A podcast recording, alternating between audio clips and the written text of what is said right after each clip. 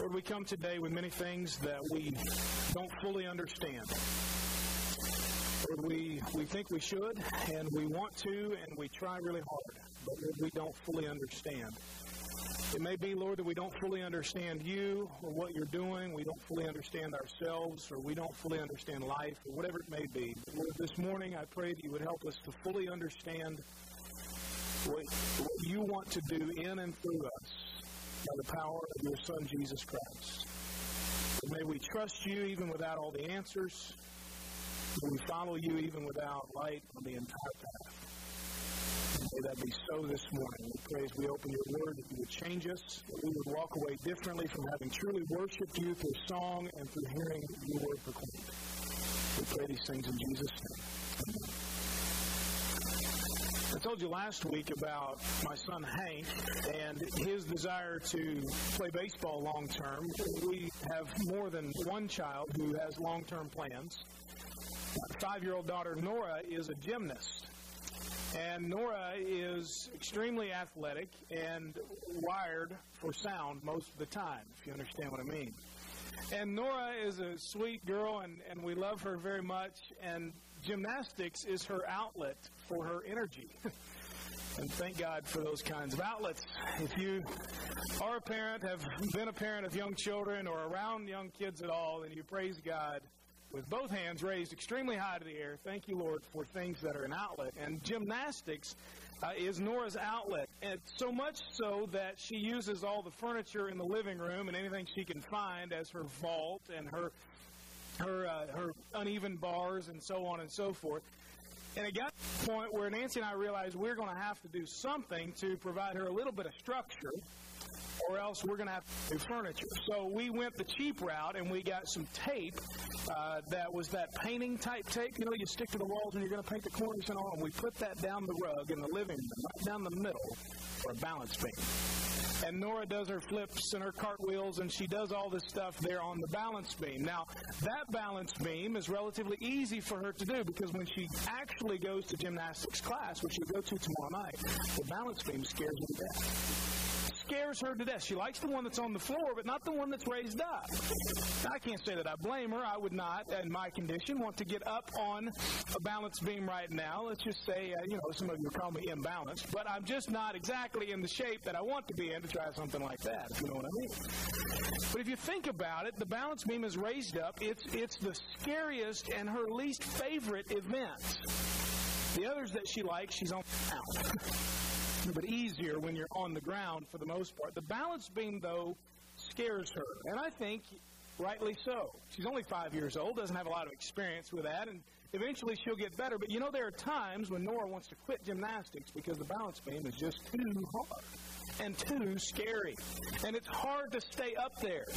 And I've seen her from afar jump off the balance beam pretending to fall off so that she won't have to do what it is that the coach has told her to do because it's too hard.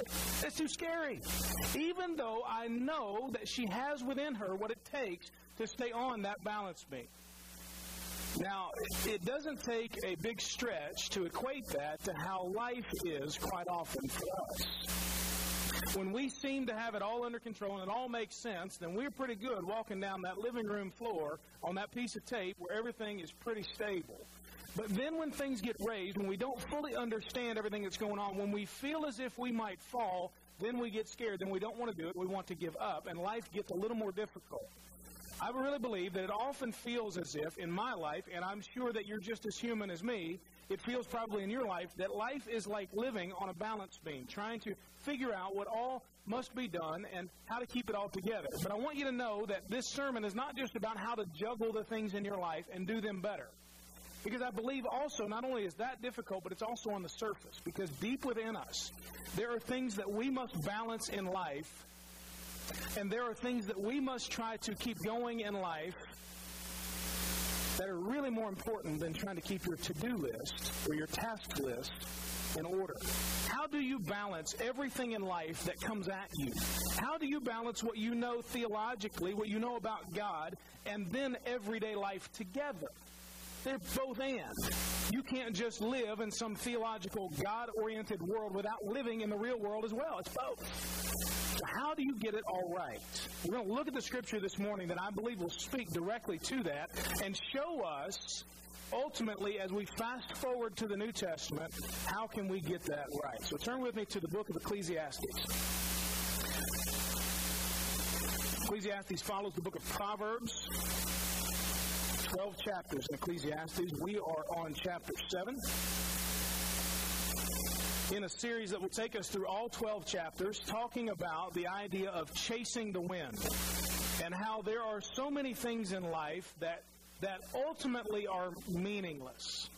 Had a conversation this weekend. We traveled to Louisville to visit with my parents for a couple of days, and I was doing the sermon preparation at a coffee shop there in Louisville and ran into a guy who was sitting right behind me that I hadn't seen in probably 20 years a fellow that's relatively close to my parents' age, whose daughters I grew up with in church, and we got to talking, and he said, he said, 15 to 20 years ago, I had everything. He was a real estate guy down in Florida making loads of money, and he said, when the real estate market crashed, I lost everything. He said, but I realized through it all that that stuff is utterly meaningless. And immediately I thought of Ecclesiastes. And I told him, I said, I'm preaching a, a series uh, just on that of, of how what we can chase in life really winds up with nothing in our fingers but the wind, which is nothing at all. That's what we're talking about in Ecclesiastes. The teacher in the book or the preacher shows us all the things you can chase that are meaningless the author of the book shapes his this teacher's thoughts and, and ideas into a point at the very end that says the ultimate thing is to fear God and to obey him, and that's what life is all about. And so we're tracing all of this through this series. Last week, we found uh, that the only thing the teacher seems to think has any value whatsoever is wisdom. So we saw some words to live by last week, some advice that will help us to become wise, to become the people that we are to be. And so now, in, in this particular passage, beginning in verse 15 of chapter 7, the teacher continues this buildup of what the wise person looks like. So look with me, chapter 7, verse 15. We're going to look uh, through chapter 8, verse 1. In my futile life, I have seen everything. There is a righteous man who perishes in spite of his righteousness, and there is a wicked man who lives long in spite of his evil. Don't be excessively righteous, and don't be overly wise. Why should you destroy yourself? Don't be excessively wicked, and don't be foolish. Why should you die before your time? It is good that you grasp the one and do not let the other slip from your hand, for the one who fears God will end up with both of them. Wisdom makes the wise man stronger than ten rulers of a city. There is certainly no righteous man on earth who does good and never sins. Don't pay attention to everything people say, or you may hear your servant cursing you, for you know that many times you yourself have cursed others. I have tested all this by wisdom. I resolved I will be wise but it was beyond me. What exists is beyond reach and very deep. Who can discover it? I turn my thoughts to know, explore, and seek wisdom and an explanation for things, and to know that wickedness is stupidity and folly is madness. And I find more bitter than death the woman who is a trap, her heart a net, and her hands chains. The one who pleases God will escape her, but the sinner will be captured by her. Look, says the teacher, I have discovered this I have discovered by adding one thing to another to find out the explanation, which my soul continually searches for but does not find. Among a thousand people I have found one true man, but among all these I have not found a true woman. Only see this I have discovered that God made people upright, but they pursued many schemes chapter 8, verse 1. Who is like the wise person and knows the interpretation of a matter? A man's wisdom brightens his face, and the sternness of his face is changed.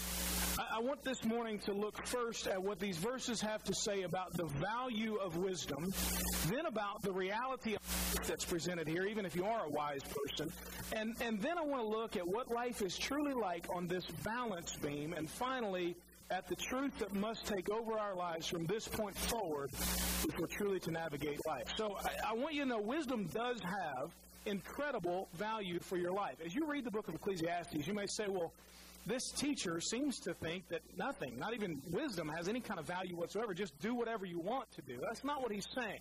He says, look at verse 19 of chapter 7. He says, Wisdom makes the wise man stronger than ten rulers of a city. Now, this verse, I'll just let you know, is the reason that the St. Louis Cardinals are still playing baseball. And I won't I won't make this too personal. And the Washington Nationals are not the team that the Cardinals played in the first round. Now, some of you here are out of God's will. You have drifted from God, and you have given yourselves over to be St. Louis Cardinal fans. I am every day. Okay, I am giving myself to the ministry of the Word and prayer for those of you who obviously have lost your way. But that aside, uh, in your sin, I will deal with you accordingly. All right. But anyway, the the uh, the St. Louis Cardinals in Game Five of the National League Division Series are down two runs in the last inning, and they have a hard throwing right hander named Drew Storen pitching against them for the Washington Nationals. And this guy is the kind of guy that can throw it through a car wash without getting it wet. I mean, he throws it hard. That is him. And so Drew Storen is on the mound, and he's trying to mow down the Cardinals in the last inning. And you know what they do? They, instead of meeting power with, with trying to have more power, they simply were patient I've, I've, I've rarely been as impressed by a whole team approach of hitting than the Cardinals that night. They didn't try to do anything more than just take what was pitched to them, hit the ball the opposite way, wait for the pitcher to make a mistake, and capitalize on it. Some of you watched that game and, and, and you saw that they were so wise in their approach that they were stronger than the guy throwing the ball 97, 98 miles an hour. And I think that's what relates here that wisdom, even in that sort of sense, makes a person stronger than those who appear to be so strong and powerful. Because four runs later, the Cardinals, who are on their way to the National League Championship Series, and the Nationals, who seem so powerful, are on their way home. Wisdom makes the wise man stronger than ten rulers of a city. This teacher here brings up the rulers, maybe the city council or something like that, which of course has tremendous political power, certainly in that day and even in our day today, elected officials and so on. But he says a person who has wisdom is more valuable than even those who hold positions of power. Why? So if you think about it, every president who's ever held the office in the United States has what are called presidential advisors. They need wise people around them, and it's quite often true that those who are political advisors to the president have more power even than those who hold the office because the president listens to them and so on. He's saying that even an entire city council, 10 rulers of a city, though they have great strength, are not as strong. They have less strength than one wise man, even a poor, uneducated wise man who lacks any sort of political position. So he's not talking about physical power or strength, but true authority, power, leadership. The person who fears God, who receives true wisdom, this is the person that has nothing to fear. They can face tomorrow with confidence because they are wise and they know the Lord. That's what he's saying, the incredible value of wisdom. He goes on to talk about that wisdom not only strengthens you, but it helps you to see things for what they really are. Verses 25 and 26. Here's what he says I turn my thoughts to know, to explore, and to seek wisdom and an explanation for. And to know that wickedness is what? Stupidity and folly is madness. And I find more bitter than death the woman who is a trap, her heart a net, and her hands chains. The one who pleases God will escape her, but the sinner will be captured by her. What is he saying? If you have wisdom, you'll recognize things and see them for what they really are. You ever known someone who's just so naive about things? They don't they don't truly understand when someone is doing this or that to them. They don't they don't see life for what it really is. They don't understand the consequences, so on and so forth. The teacher is holding out. Wisdom has great value because it helps you to see the way things really are. Now, you can take this as a literal woman here. Uh, the, the temptation, obviously, what, what gets us into a lot of trouble in life is the opposite sex from a young age all the way up.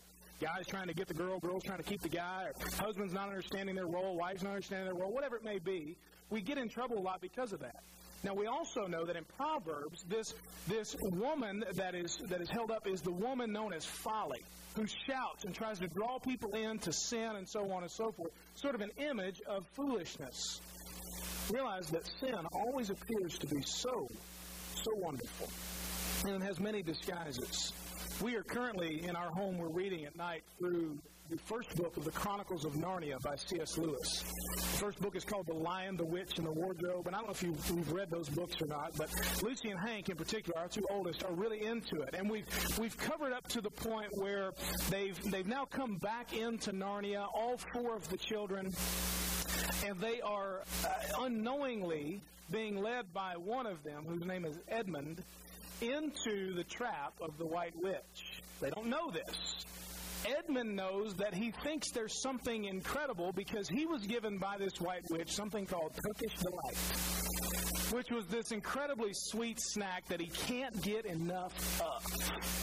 And the queen, the white witch, has promised him more of that if he will only bring his brother and his sisters to her as well. Sin is just like that. And I talked with Lucy and Hank about it last night. It always looks appealing. It always looks desirable, and it blinds us quite often to what the real results will be. But the person of wisdom, the teacher says, sees things for what they really are. I know that wickedness is stupidity and folly is madness. And so you avoid those things. Those who are wise will recognize the traps and the chains that sin will bring. And you'll see temptation for what it is, and you will avoid it. You'll be a person who sees the big picture of consequences. There is great value in wisdom. Not only that, but it also sets you apart. Look at verse 1 of chapter 8. Who is like the wise person? And who knows the interpretation of a matter? Wise people are very rare. You probably could, could name, maybe uh, counting on, well, maybe using both your hands, the number of truly wise people you know, maybe on one hand the truly wise people that you know. It sets you apart. It makes you different. And then, chapter 8, verse 1, the second part, it changes your outlook. A man's wisdom brightens his face. Makes your countenance different. It shines out from the inside reflecting God's favor on your life. And the sternness of his face is changed. You have more boldness, more courage when you have more wisdom.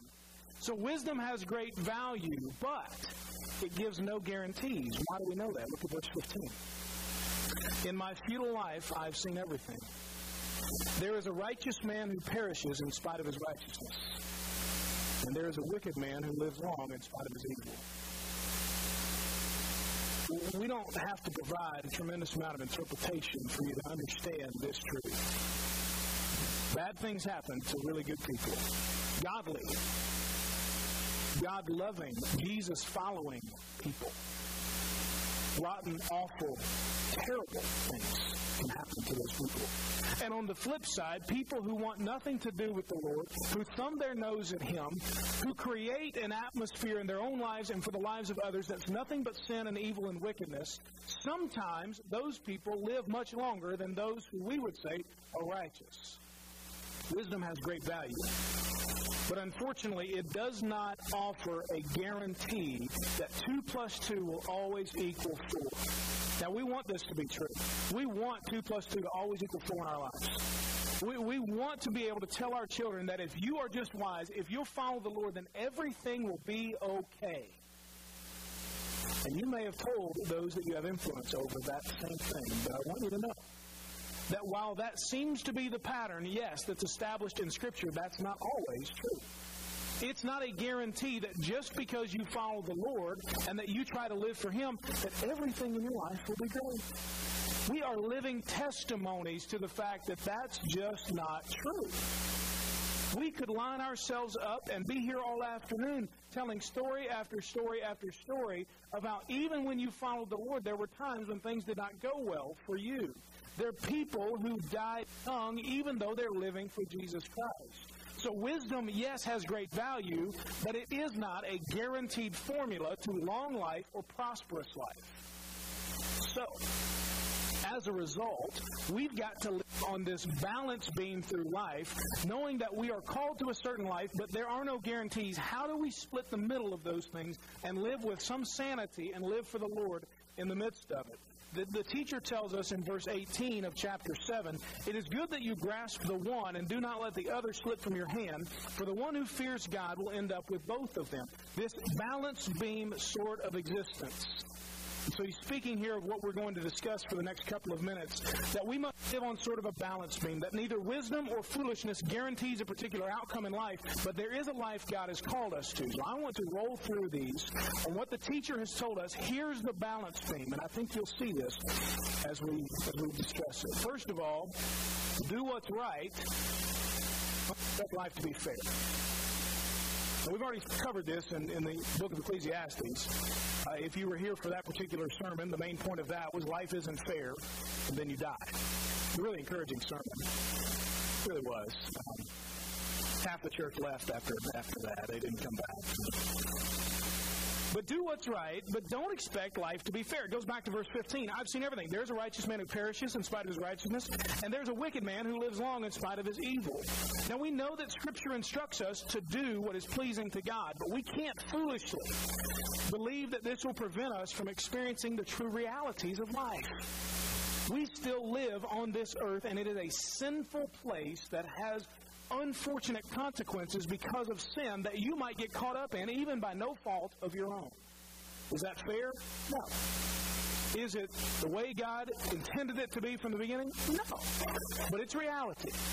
But does that excuse us now we can go live however we want because well life isn't going to be fair? What difference does it make what I do? No. It's a balancing act. Do what's right, but don't expect life to be fair. Not everyone gets what they deserve. And praise God, none of us are currently getting right now what we deserve, which is eternal punishment in hell. We are not experiencing that now because of the great and gracious love of Jesus Christ, who's offered us salvation by his death and resurrection. If we got what we deserved, we would all be dead and gone and in hell right now. That sounds pretty harsh, but it's true. Praise God, we don't get what we deserve that He has given us out of His grace, something we do not deserve and cannot earn. And as a result, we are called to do what's right, even if and because even life is not fair. Now, the fact that bad things happen to good people who are trying to live for the Lord can send you reeling. And maybe it has. Caused you just to lose your mind for a time. Question God, not like Him, whatever it may be. It can do that to you, or it can challenge you to continue to trust and obey the Lord without expecting life to be fair. Taking life as it comes from the hand of God, and that's the balancing act we are called to live. To trust God, to obey Him, to do what's right, even though it won't guarantee life will be exactly the way we want. It's tough, but that's the balancing act. Secondly, be righteous, but not self righteous. Be righteous, but not self righteous. Now, he gives us a little bit of confusing stuff. Chapter 7, verse 16. Don't be excessively righteous. What? Don't be excessively righteous. Is this not the Bible? Are we not called to be righteous as much as we can be? I mean, why is this stuff in the Bible? He says then at the at the end of that verse, why should you destroy yourself? Don't be excessively righteous. How can righteousness be a bad thing? I don't know if you read the scripture and ask any questions, but I would really encourage you to do so. How in the world can righteous, why would he give advice on not being excessively righteous? Is he giving us permission to do a, a little sinning? Thanks. Uh, okay, uh, I guess if I don't do too much, okay, maybe that's the balancing act. You know, I'll just do a little. Is that what he's saying to us? The, the, the problem with righteousness can become that instead of it truly being God righteousness in our lives through the power of the Holy Spirit, it's our righteousness that focuses on the externals and making everyone think and making it look as if we've got it all together, when on the inside, we, just like Jesus called the Pharisees, whitewashed tombs. But on the outside, look as if there's something incredible. And on the inside, all it is is the stench of death. And he said to the Pharisees, You honor me with your lips. You say that you love me. You say that you obey me, but your hearts are far away. There is a problem with righteousness when it becomes only focused on the externals and keeping up an image, and it's not about the inside. And that kind of righteousness will destroy you. Why? Because it's not the righteousness that pleases God. It's not the life God has called you to. It's a self oriented life, and you're trying now to earn God's favor when God says you can't do that anyway. You can see how that can destroy you. So he says, Be righteous, but not self righteous, because that will destroy you. Then he says, Be wise, but not in your own eyes. He says, Don't be overly wise. Well, wait a minute. How can wisdom be a bad thing? Well, it can be a bad thing when we believe our wisdom has now made us independent of God, or that our wisdom and our, our great understanding of life now gives us authority over our own lives. As if our, our wisdom now uh, can carry us without the Lord maybe giving us this guarantee that we can't find in Scripture that we'll live a long life. I remember in middle school having a teacher who took over for a teacher of mine who died. And this new teacher said, in response to the death of this other teacher, Well, I've made a deal with the man upstairs. I've got 103 years. And even as a seventh grader, as a 12 year old kid, I thought, You're insane. He, he believed his wisdom would get him some deal with the man upstairs for 103 years on the earth. I have no idea what happened to that man. He may live forever. I have no idea. He may get his 103 years, but he will live it in that attitude apart from the true man upstairs because he is living on his own wisdom. Be wise, but not in your own eyes. The Bible speaks against this quite a bit. If you read Proverbs, it's about true wisdom coming from the Lord. So when our wisdom is apart from the wisdom that God calls us to in the Bible, which is centered on Jesus Christ, then we are wise now not because God has brought it to us, but because we think we're pretty smart. And those who think they are something because of their righteousness, their self righteousness, or because of their wisdom, are headed for destruction. Why? Because Proverbs says that pride goes before destruction a proud spirit before the fall. So be righteous, but not self righteous. Be wise, but not in your own eyes. And then avoid sin, but don't expect to be perfect. Avoid sin, but don't expect to be perfect. Do you see the balancing act that it is through life? A walk with Jesus is truly balancing these things. Avoid sin. Do not be excessively wicked, and don't be foolish. Why should you die before your time? Now, he's not saying that a little sinfulness, a little foolishness is okay, as long as you don't go too far. What he's saying is don't give yourself to those things. Don't willfully and consciously give yourself over to sin. Don't do those things. So avoid sin. But, he says in verse 20, there is certainly no righteous man on the earth who does good, and some versions say all the time, and never sins. You are called to be holy and to avoid sin, but do not expect yourself to be perfect. Why? Because you will not be perfect. It's pretty simple. There are folks here today who are struggling with the fact, myself included, that you're not perfect. You are a perfectionist, and you are miserable. You're miserable because you are trying to accomplish something that is absolutely impossible for you to accomplish. Keep going. Bang your head against the wall.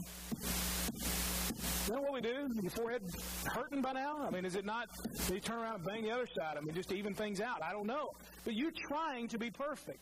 Absolutely, the Bible calls us to avoid sin, but we should not expect to be perfect. There's only one who's lived that is perfect. Only one. And you're not looking at him. And I'm not looking at him either. Next, he says, care about people, but not everything they say. Verses 21 to 22 are just, I think, classic. Don't pay attention to everything people say, or you may hear your servant cursing you. For you know that many times you yourself have cursed others. Again, not a lot of interpretation that's needed. I mean, this is pretty self explanatory. Uh, back during this time, you would have the, the master and the servant, and they would know each other fairly well. The servant would probably have some dirt on the master they probably know a little bit about the master. And so if the master's running around sort of paranoid, what's everybody saying about me? Then he's probably going to hear some good things. And he's probably going to hear his servant cursing him behind his back.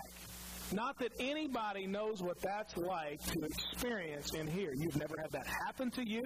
Everybody loves you. You are so perfect and incredibly wise. No one's ever had a crossword to say about you. And you certainly have never done that to your boss to anybody that's been an authority over you, your parents, anybody. You've never done that. What he's saying is don't don't care too much about what they say. Care about people, absolutely. That's a biblical biblical command. But not all they say. Why? Because you know what? You're probably going to hear some stuff that you just don't want to hear. In the two roles that I've chosen uh, in my life that God has called me to, one is coaching, the other is ministry.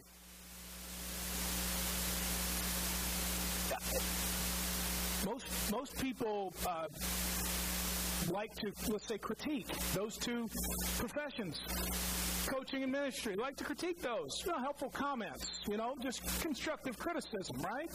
You probably have experienced some things like that, constructive criticism. If you listen too much, if you get caught up in it, you're going to hear people say things about you that you probably just rather avoid. But if you realize it, you've done the same thing anyway. So care about people, absolutely but not about everything they say. This is tough. Because the words people say really can hurt. The old thing of sticks and stones and yada yada, that's garbage. Words really do hurt. But if you're going to be a person of impact, a person of wisdom who truly loves the Lord, you are going to encounter people who are not what you wish they were, who need forgiveness, who will make mistakes, and who will say things that are hurtful based upon the fact that we aren't perfect and we shouldn't expect others to be as well. Now, there's balance here. Wisdom teaches balance, that we're not to respond quickly or, or without grace to those who hurt us. And if you, whether you like it or not, the person who walks closely with God, the person who truly lives with wisdom, that person, whether you like it or not, is going to be a person who's not easily offended. The closer you get to the Lord, the more light that shines on your own sinfulness, the less offended you will be by the people who do things to you. Because you'll understand the grace that you've received from the Lord and the great offense that your sin is. If you are a person who truly walks with the Lord, I really believe that one of the marks of spiritual maturity will be that you are less and less offended by all the junk that people are going to do and say to you about you. I really believe that. And so, if that's a struggle for you, I would say take that to the Lord. Let Him crucify that on the cross of Jesus Christ and help you mature in that area. There's a little pastoral challenge for you. How about that? You can't stop what other people are going to say, and you shouldn't let that stop you from being the person God has called you to be. So care about people, but not everything they say. Next, be discerning, but not a know it all. Be discerning, but not a know it all fellas, I think I skipped that one on the uh, on the presentation. Be discerning, but not a know-it-all. He says, "I've tested all this by wisdom. I resolved I will be wise, but it was beyond me. Why can we not be a know-it-all? Because we can't know it all. what exists is beyond reach and very deep. Who can discover it? He searches diligently." But he realizes that even his own human wisdom has limits. The wise person will know what he doesn't know, and it will make him wiser still. So be discerning in life, but not a know it all. No one except God Himself knows everything. And then search for wise people, but don't expect to find them. Well, that's comforting. I tell my kids, let's let, us let us surround yourself with wise people. But you know that's not going to be a whole lot of folks. He says, I have discovered this by adding one thing to another, verses 27 and 28, to find out the explanation, which my soul continually searches for but does not find. Among a thousand people I have found one true man, but among these I have not found one true woman. Because of sin, we are warped and we are prone to foolishness. Now keep in mind, this is not some slam against. We didn't have the opportunities that men did during this time to, to get the schooling and education that might make them appear to be a little wiser and so on. He's not talking about that. He's just saying wisdom is rare no matter if you look for men or you look for women. It's extremely rare. And if this is true, and if it's also true that we are shaped by those that we surround ourselves with, then we must be very selective. Maybe this is a lesson for those who are still finding themselves easily influenced or in a shaping process in life, maybe as a young person ran into a to a young lady while I was in Louisville who was in my youth group at my, at my home church there, and she's now in college. She's a junior in college, and she was telling me that that I asked her. I said, "Are you, are you seeing anybody? You, you serious with with any fellows at school or anything like that?" And she said, "No." She said, "But I tell you, all the the girls that I'm around just say, you know, you just can't be too picky about guys in today's world." And praise God, she looks at that and says, That's insane. The truth is, let me tell you this if you are on a search to surround yourself, be it in a relationship, in a dating way, or marriage, or whatever it may be, if you're a young person, you are going to have to search for a while, I'm sure, to find a truly wise person that God wants you to be with. This young lady is, I think, on the right path. You can search for wise people, but don't expect to find too many. I would encourage you, find those three or four friends that you have that can be extremely wise for you and, and be content. be content with others. Desire to be who God made you to be, but don't try to get there on your own. Only see this, verse 29. I have discovered that God made people upright, but they have pursued many schemes. Our sinful, human oriented schemes have led us away from God but they will not lead us back to God. We cannot follow the same human oriented path that we've taken away from God to now get back to Him.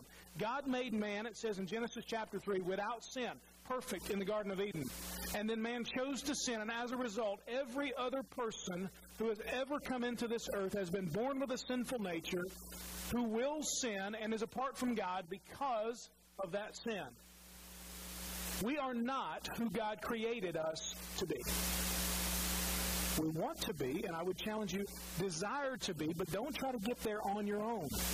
You cannot get there through education or through performance or through skill or talent or anything you can conceive and scheme to do. Only through Jesus Christ can you be the person and be returned to the person God has created you to be.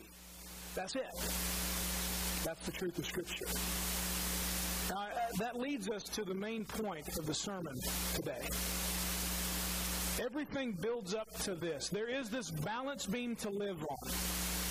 But I want you to know that as we take the full scripture into account, the teacher sort of stops and says, Well, I guess that's it. But we realize he doesn't have the full revelation of God that we have. You look at the whole scripture, and we realize that there is only one, only one who has successfully navigated all of life only one who can enable you to do the same, and his name is Jesus.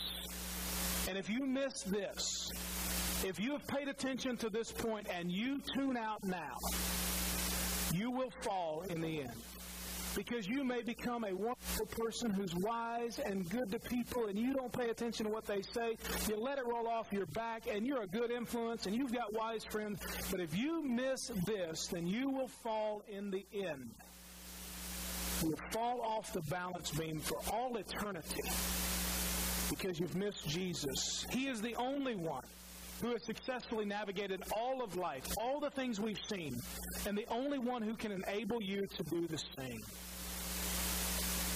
Only Jesus.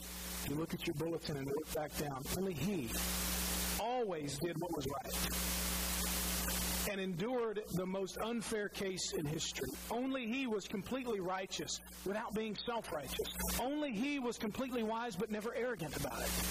Only he avoided sin and was totally perfect.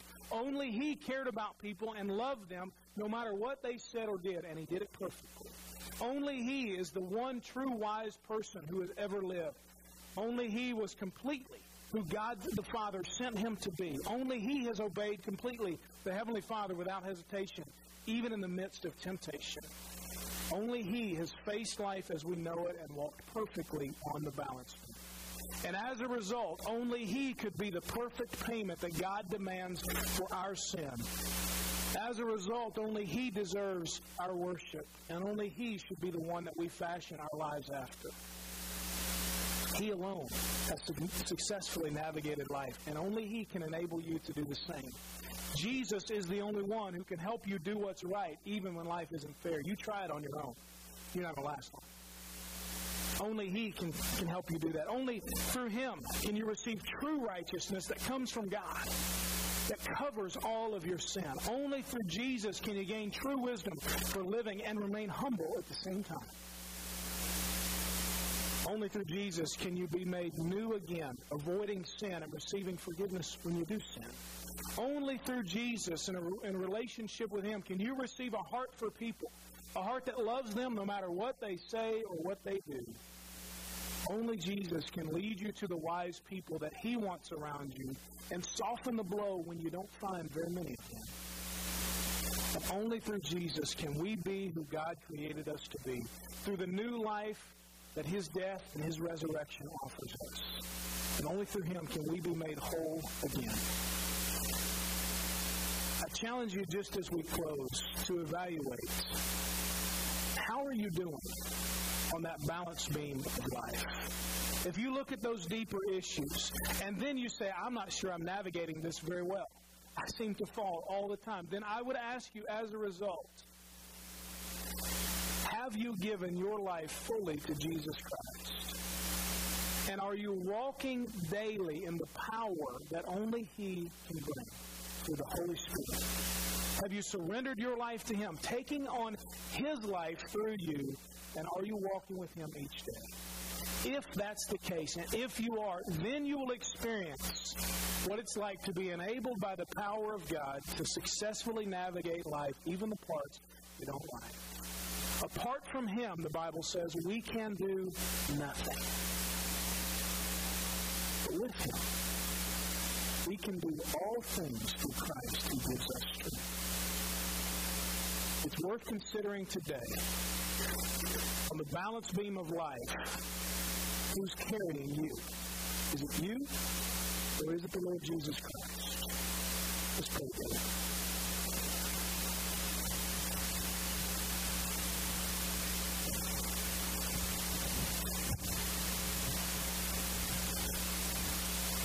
I want to pray for you this morning, as I've done in the past, just to connect with you in a way that you'll know I'll be praying for you and that you can be confident someone is on your side and there to help you. You may be a person who says, you know what, I, am falling off this balance beam. I, I'm not doing it the way that I know that God wants me to do it. And it's because I've been trying all of this on my own. And I need this morning to give it all to Jesus I need His life to take over mine. And I need to walk by His Holy Spirit, empowered each day for the life that He wants to live. You may be a person who's, who's given your life to Jesus Christ in faith, but you've never walked that way with Him. You may be a person this morning who, for the very first time, needs to say, you know what? I am all about myself, and I realize that in the end, that big fall off the balance beam will result in eternal punishment for me. And I want Jesus instead. Either one of those, I'd like to pray for you. And as we've done in the past, it's simply like for you, if you say, you know what, please pray for me. I want Jesus to take total control. I don't want to live for myself anymore. I want Him.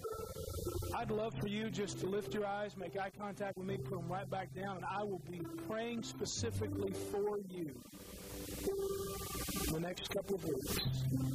So if you would, feel free to do that. No one else looking around. Won't embarrass you, won't call you out. Not in any way.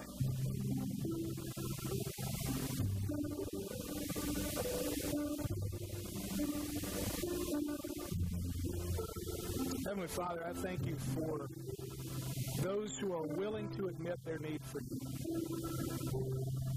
And Lord, may today not be a day of discouragement, but one of yielding to you to receive your power, which brings such great encouragement and lifting to us. As your word says in Ecclesiastes, Lord, may it change the countenance of our face, the wisdom that you bring to our lives.